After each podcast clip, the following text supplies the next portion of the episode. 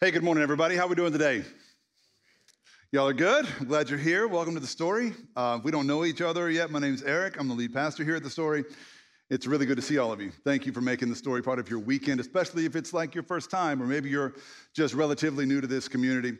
Also, that goes for those of you joining us online, wherever you are in the world. If you're tuning in with us right now, you're part of this community in some way or another. So we're really grateful to have you. I know I've been hearing from people that are that are watching online uh, because they're out of town or whatever all morning. If you're watching online, uh, just let us know that you're here by checking in in the comments section, whether you're watching on uh, the the Story's website, the Story.church, or Facebook or YouTube, wherever you're watching. Just let us know where you're tuning in from. We'd love to say hello.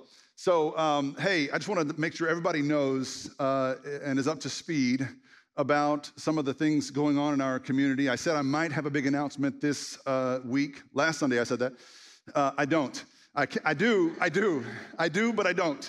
I do, but I can't, all right? Not yet, but soon, all right? So I'll be able to share um, more details about some wonderful, awesome, mighty things happening in the life of our community for the Story Church uh, this Wednesday at our first town hall meeting. We got three of these coming up. The first one is Wednesday night at 6:30 here in the discipleship hall. The next one's next Sunday, right after the 11 o'clock service, again in the discipleship hall. Um, that'll be you know, 12:15, 12:30 start time.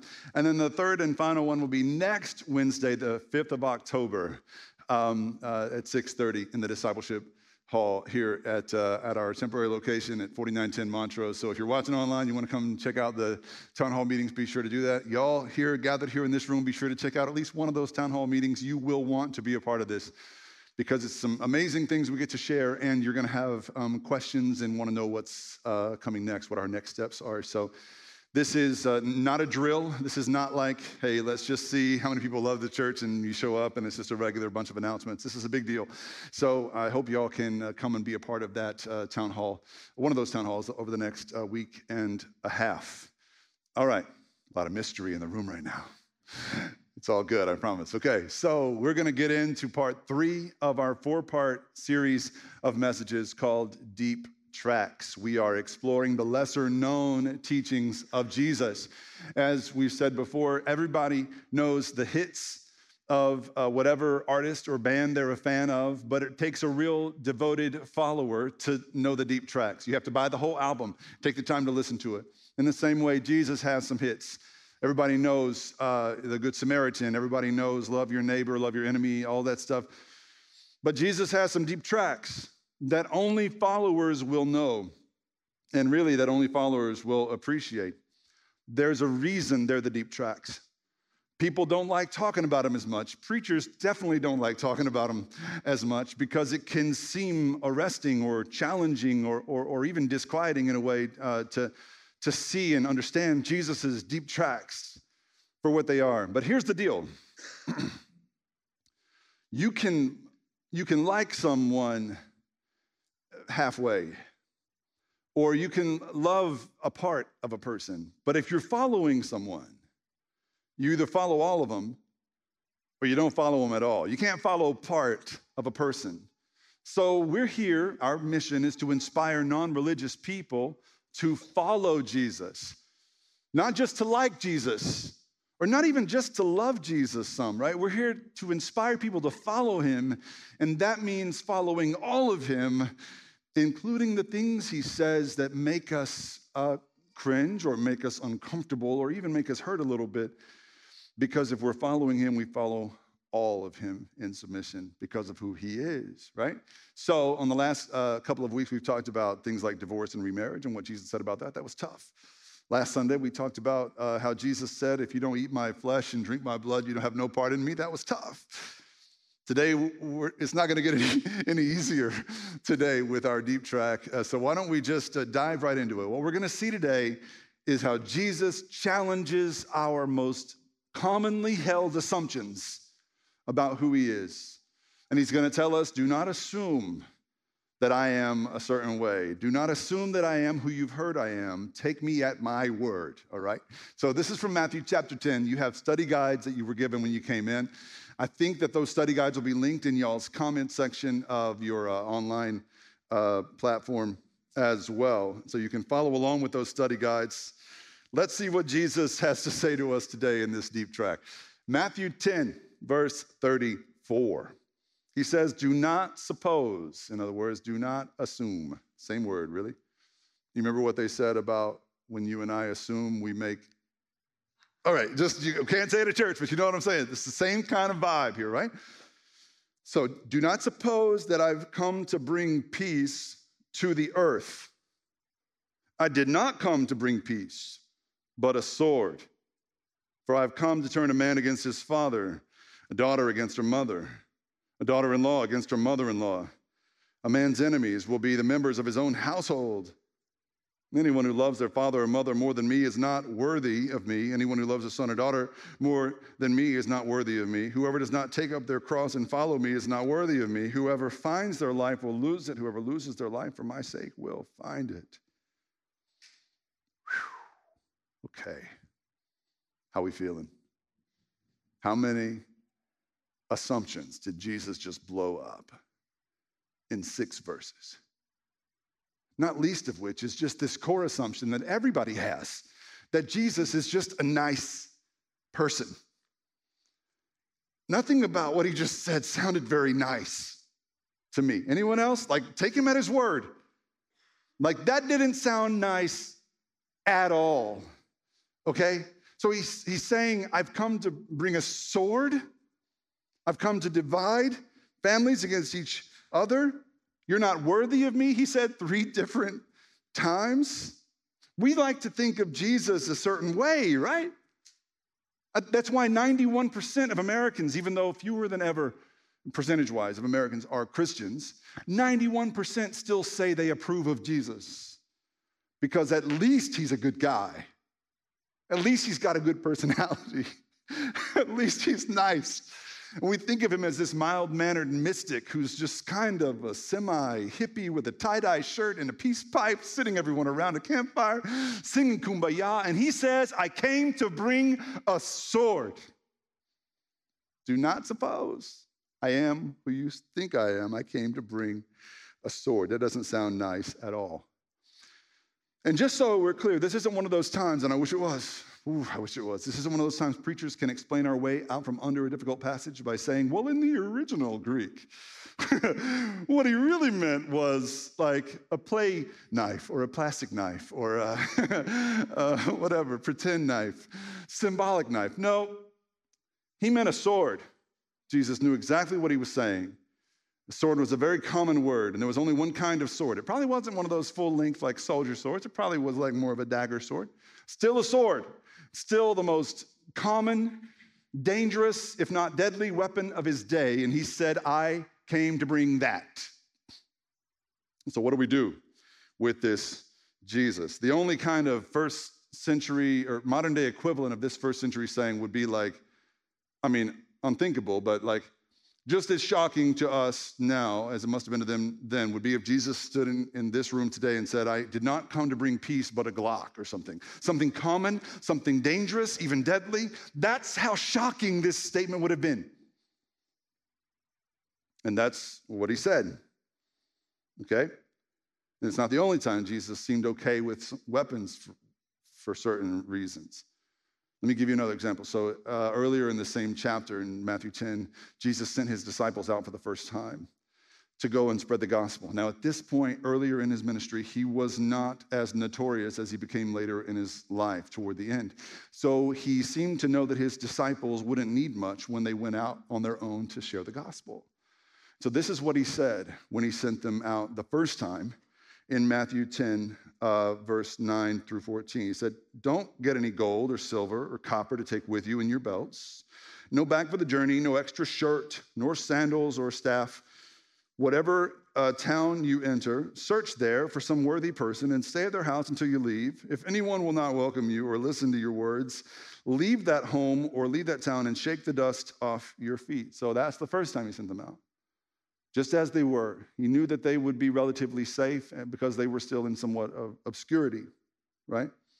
However, he sent them out a second time. He was about to send them out a second time toward the end of his life on earth, toward the end of his ministry, and he gave them a very different set of instructions. Now, look at this. Look how this differs from the first set of instructions. Luke 22, verses 35 to 38, Jesus asked them, When I sent you, with a, without a purse, without a bag, without sandals. Did you lack anything? Nothing, they answered.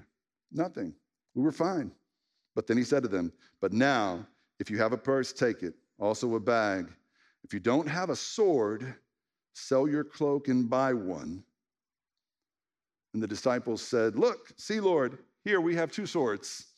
And Jesus said, That's enough. okay, that's, I don't know, it cracks me up. It's humorous, okay, for a lot of reasons. I'll talk about it in a minute. But, but here's, here's Jesus giving the same disciples very different instructions. So, what's the difference? The difference, the only difference I can see is the, the circumstances, the temperature is different. Before they would be safe going out on their own. Now Jesus says, hey, just keep a sword with you just in case. Just in case what? just in case this evil world turns hostile, just in case you run into someone who, you know, Satan or the demons or who evil wants to use to snuff out the gospel and stop you in your tracks. Have a sword, Jesus said, for self defense. And that's important to remember. The only time Jesus tells his disciples to have a sword was for the purpose of, of self defense, okay? And the disciples, they're, they're like, We got you, Jesus, here's two. Which is to me funny because it's like they've been hiding the swords from Jesus the whole time. Like the first time when he said, Don't take anything with you, they still had the swords with them. Like they, they sort of believe Jesus, but they're also just like, Just to be safe, take a sword. And they're like, Just hide it, put it in your underwears. I don't know where they hid it from Jesus. But then Jesus is like, Hey guys, you might want to buy a sword. And they're like, Ta da, we got two. And Jesus is like, that's enough, you know, as if he didn't know already, right? He's Jesus, he already knew, but still, they they produce the swords. And what's Jesus saying there is like just, just be judicious with how you arm yourselves. There's a there's a line, there's a limit somewhere there, where a reasonable limit where you can be sure you're you're doing this for your own self-defense and not to intimidate or impose your will on anyone else right? And so we know this is the reason Jesus wanted them to arm themselves because the next thing that happens is Judas shows up with the authorities to arrest Jesus. And then this happened Matthew 26, 50 to 52. Then the men stepped forward, seized Jesus, and arrested him. With that, one of Jesus' companions reached for his sword, drew it out, and struck the servant of the high priest, cutting off his ear. And put your sword back in its place, Jesus said to him, for all who draw the sword will die by the sword. Now, when I was a secular humanist pretending to be a Christian for 13 years, I was taught in my uh, seminary and uh, other places that this meant Jesus was kind of a, a pacifist, and Jesus never wanted his followers to have any kind of weapons or anything like that. That was the narrative. But just before this, Jesus is the one that told them to have the, we- the weapons. And John tells us that it wasn't just some random guy that took the sword, it was Peter, of course, Simon Peter that took the sword and cut the guy's ear off. Did, Jesus, did, did Peter mean to cut his ear off, or was he trying to cut his head off and missed? I'm guessing it was the latter. Right? I'm guessing he tried to cut the guy's head off and missed. And, you know, who can blame Peter? Jesus just said, get a sword, and then they come to arrest Jesus. Peter then made an assumption. That was a fair assumption. Jesus wants me to be armed so I can protect Jesus from this arrest. But Peter's assumptions were off. That's not why Jesus wanted him to. Jesus doesn't need protecting. Not from Peter. Jesus doesn't need our protection. So Peter's assumption was off. Maybe his heart was in the right place, but his assumptions were out of line. And that's why Jesus said what he did. And in the same way, we have a lot of assumptions that Jesus' deep tracks will call us out on. And that's what I want to spend the rest of our time today talking about.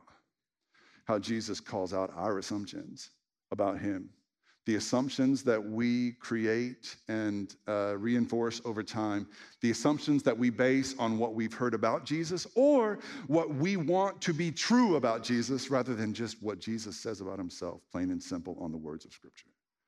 So, what are some of those assumptions? Let's dig in. The first one that he challenges with today's deep track teaching is the assumptions that we make about his purpose the assumptions that we make about his purpose. Again, verse 34 Do not suppose I've come to bring peace to the earth.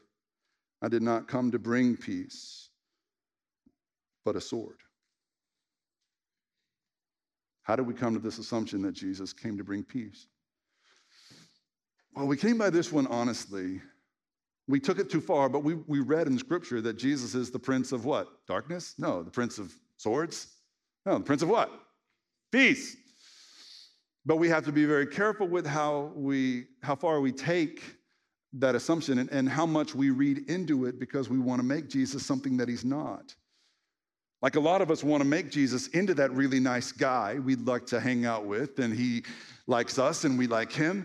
And we sit around a campfire and sing kumbaya, and he's like the age of Aquarius guy. Like the coolest guy ever. And that's kind of how we want Jesus to be, but that's not who Jesus is. He never gives any indication that that's who he is. Instead, he, he came to bring a sword. In other words, he came to, like a blade, to cut between truth and lies, light and darkness. He came to cut out that which is in the world that is uh, not worthy of him. He came to even pierce our own souls to make sure we know right from wrong and truth from lies.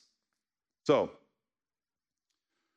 does this mean Jesus isn't the love of God embodied? Of course not.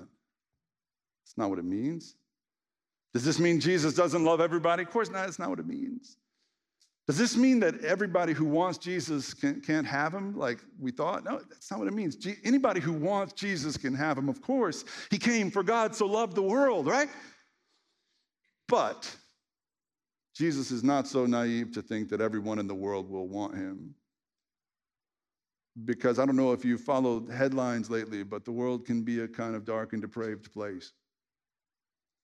And as idealistic as Jesus' vision is for us, he's also very realistic about the presence of evil in the world, y'all.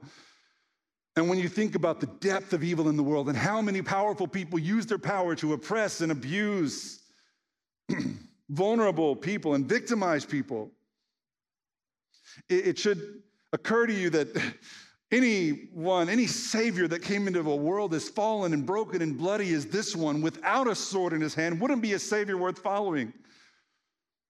So Jesus came to bring a, a sword to drive out the darkness, to, to drive out the sin, the evil that, that runs roughshod over this fallen world so often. And, and thank God that he does. Jesus is a threat to the spiritual forces of evil. Jesus is dangerous to darkness. That's why he divides this world against itself. Martin Luther said, if our gospel was received in peace, it would not be the true gospel. And John reminds us in John chapter 7 that this has been happening since Jesus first walked the earth. He said, Thus the people were divided because of Jesus. And so Jesus' purpose in the world was not to bring peace, but his purpose was to make peace to make peace on our behalf, to make peace between sinners and God, to make peace. How? By the sword, but not the way you might think, not with Jesus. And Colossians helps us understand this. Paul helps us in Colossians chapter 1, verse 20, when he wrote, Jesus came to reconcile to himself all things, whether things on earth or things in heaven, by making peace. How? Through his blood shed on the cross.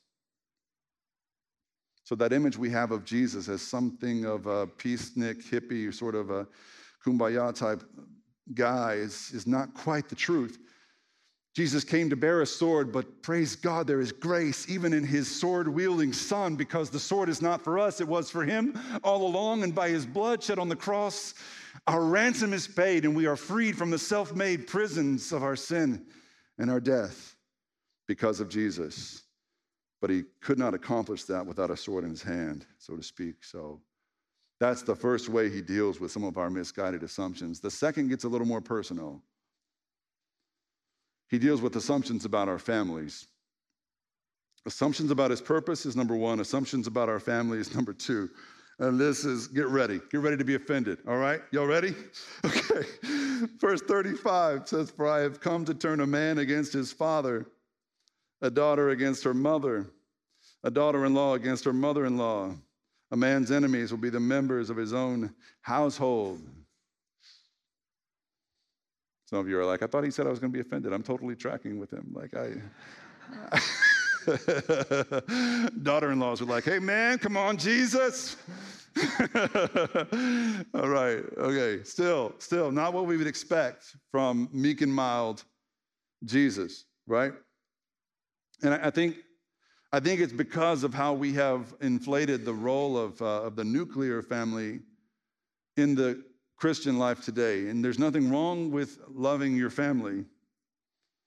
But somehow, over time, the ideal Christian vision in the church today is like two parents showing up with a few perfect looking kids and no matter how bad their week was like they show up and their shoes are polished and their hair is brushed and their smiles are sincere and they all love each other and the mama's in a dress and daddy's in slacks and all this like just american pie kind of stuff and there's, there's nothing inherently wrong with it until that becomes the ideal vision and anyone who's at church who doesn't fit that is made to feel a little bit less somehow. And jesus is like look that's not what i came to do and the truth is, from the very start, he's been separating families. And the disciples didn't have to believe this on faith. They knew it. They were living it. They were being driven out of the synagogues they were raised in. Their own families were kicking them out of the house for following Jesus around because he was a radical. And that has always been the same ever since. And the more seriously you take Jesus, the more the people in your life who don't take Jesus seriously will wish that you'd just give it up and be who you've always been. Be the person that they could drink around without feeling judged. Be the person that just accepted them just as they are and you never held anyone accountable and never tried to get any better yourself, you know, and just be that old you again. Like the more you fall in love with Jesus, the more out of love the world will fall with you. And sometimes that includes your families. And that's been the case from the beginning. And I hope some of you are receiving this as good news and not just sort of bad news or shocking news, because if you're here today without your whole family in tow, I know sometimes just the culture of church makes you feel a sense of uh, guilt or you carry around a burden of shame with you because you feel like you're not doing it right because your whole family's not here looking happy like so and so's family is. Let me tell you a secret no one's family is as happy as they look at church. I promise you. All right? And Jesus would seem to be saying that if you came to church with half your family, you might be doing it exactly right. Based on the, the, the words he just said. I'm not saying there's anything wrong with showing up with your whole family. Please don't mishear me, especially if you're raising little kids and you make them come to church. Praise God for you. Thank you. Make your kids come to church. But when they grow up and become adults, you lose that power. And maybe one day you'll be going to church and your adult children won't, and will break your heart because you'll think you've dropped the ball. Listen, Jesus said it would be this way. And I hope you take some, some comfort in knowing that Jesus saw this coming. It doesn't mean he's given up on your adult children. It doesn't mean you should either, but it might mean you should stop being heavy handed about them attending church with you. And instead, you should pray for God to soften their hearts. Because the point is not to get their butts in seats one day, the point is to get their heart turned over to the Lord one day, with or without, you know, regular church attendance. Now that will come. But the more we lord that over people who are close to us, in many cases, the more we push them away. And when you come to church without a spouse, because your maybe your spouse isn't on the same page as you are with in terms of Jesus, in terms of faith. It's easy to feel like your marriage is a failure in some way or another. That might not be what's happening.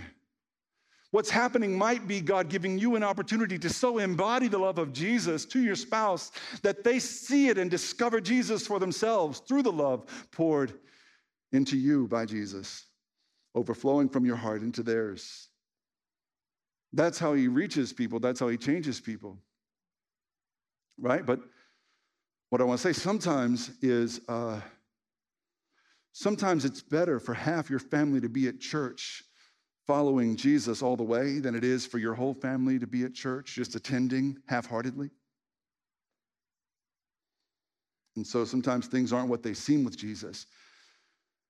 And instead of trying to impose our assumptions onto him, we should hear him for who he is and just kind of receive that grace. It doesn't mean he wants us to love our families any less.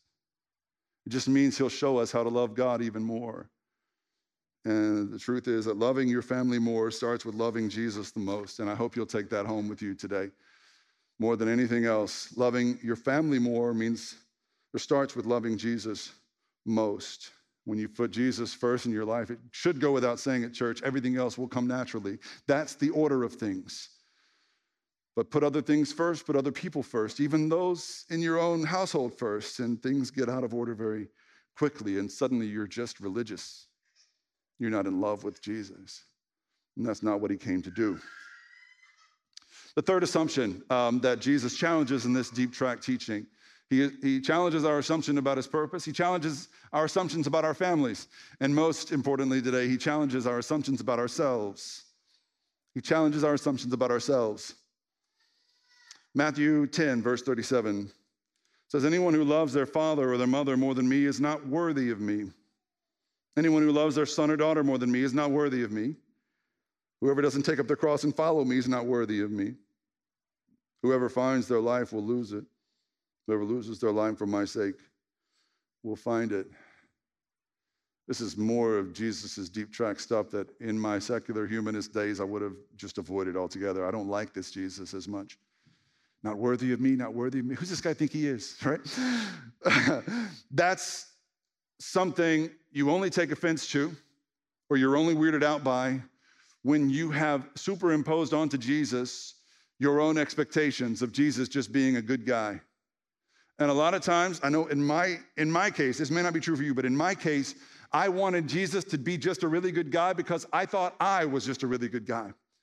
Even though, even though it was a total lie, even though I had all of this corruption in my heart, even though I had all this lust and these battles that I was fighting, even though I was watching pornography, even though I was contemptuous toward my wife, even though I, I, I harbored all of this resentment in my heart toward my parents, even though even though I wasn't very generous with my money, I was stingy, I never gave anything away. I was the kind of guy that struck up a conversation with total strangers in the checkout line because I'm just nice. I'm a good guy. That was the illusion in my head. Was I really good? No.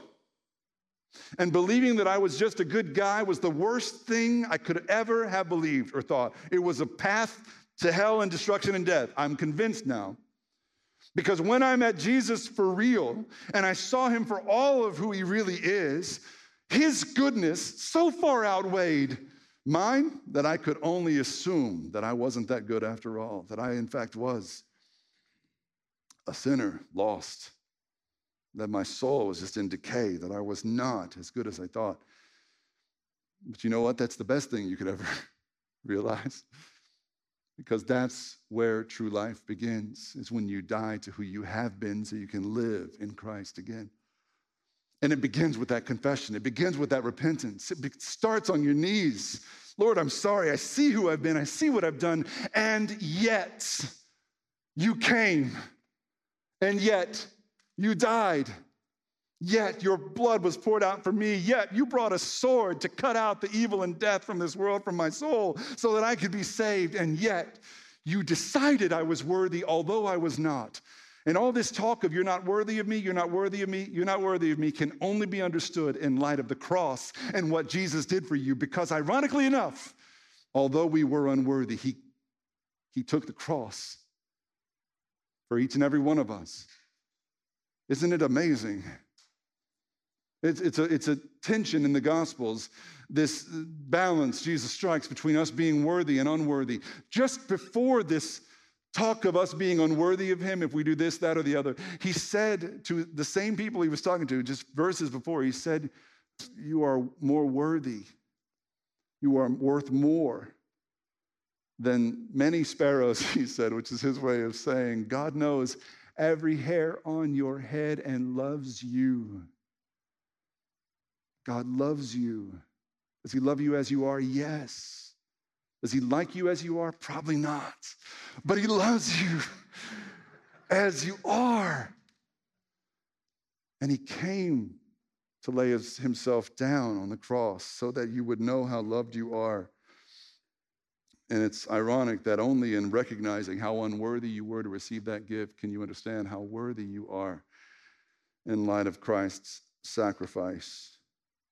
Before I knew Jesus, I claimed to know him, I claimed to like him, I claimed to be liked by him. It was almost 10 years ago on the shore of Capernaum in the Holy Land that Jesus forever destroyed that notion. He brought me to my knees. He devastated me. He brought a sword, and it hurt. And in some ways, I was shaken beyond belief. But it was only in letting Jesus bring a sword to my dark heart and cut out all the stuff that didn't belong there that I could ever be set free from my own sin and my own bondage to decay. And a lot of us have adopted a notion of Jesus as just a really nice guy. I pray you would be disavowed of that notion today. You would see Jesus not for who you thought he was or who you want him to be, who he said he was the Prince of Peace, who came with a sword to remove from us and from this world every bit of darkness, every evil, every sin. It might hurt in the short run, but it's the best thing that will ever happen to you. And I pray you'll give your heart and all of you over to Him today and trust Him, all of Him, and follow Him, all of Him. Would you pray with me? Jesus, uh, give us courage. we thank you for challenging our assumptions and calling us out. Even though it's uncomfortable, it's, it, it's not what we expected, Lord, it hurts. It's the best thing that could happen to us.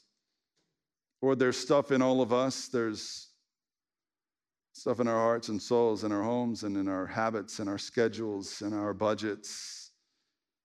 There's stuff in our thoughts that needs to go. It needs to be cut out once and for all. Lord, we pray that with your blade, you would surgically remove it from us, and that we would trust you enough to give it over to you. Lord, thank you for bringing a, a sword to this dark and broken world. Lord, thank you for giving us hope for renewal and new life, even when death and darkness circle all around us. Lord, I pray for the one who's on the fence today, for those who are just trying to figure out if they belong with you, Lord. I pray that you would inspire them by your Holy Spirit to give over their whole life to you right now, and that you would give us the courage to follow you, Lord, and to trust you more and more. We thank you for this reminder today, and we pray together in Jesus' name. Amen.